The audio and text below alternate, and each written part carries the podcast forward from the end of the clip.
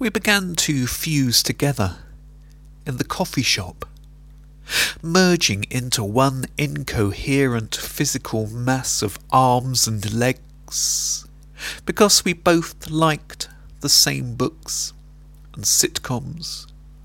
and we both ordered the exact same coffee,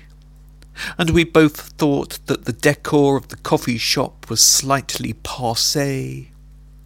We'd only met that day, and now,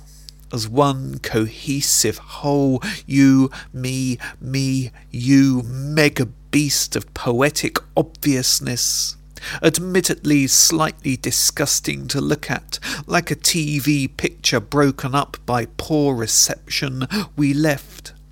and went to get on two separate buses, which was, of course, impossible now.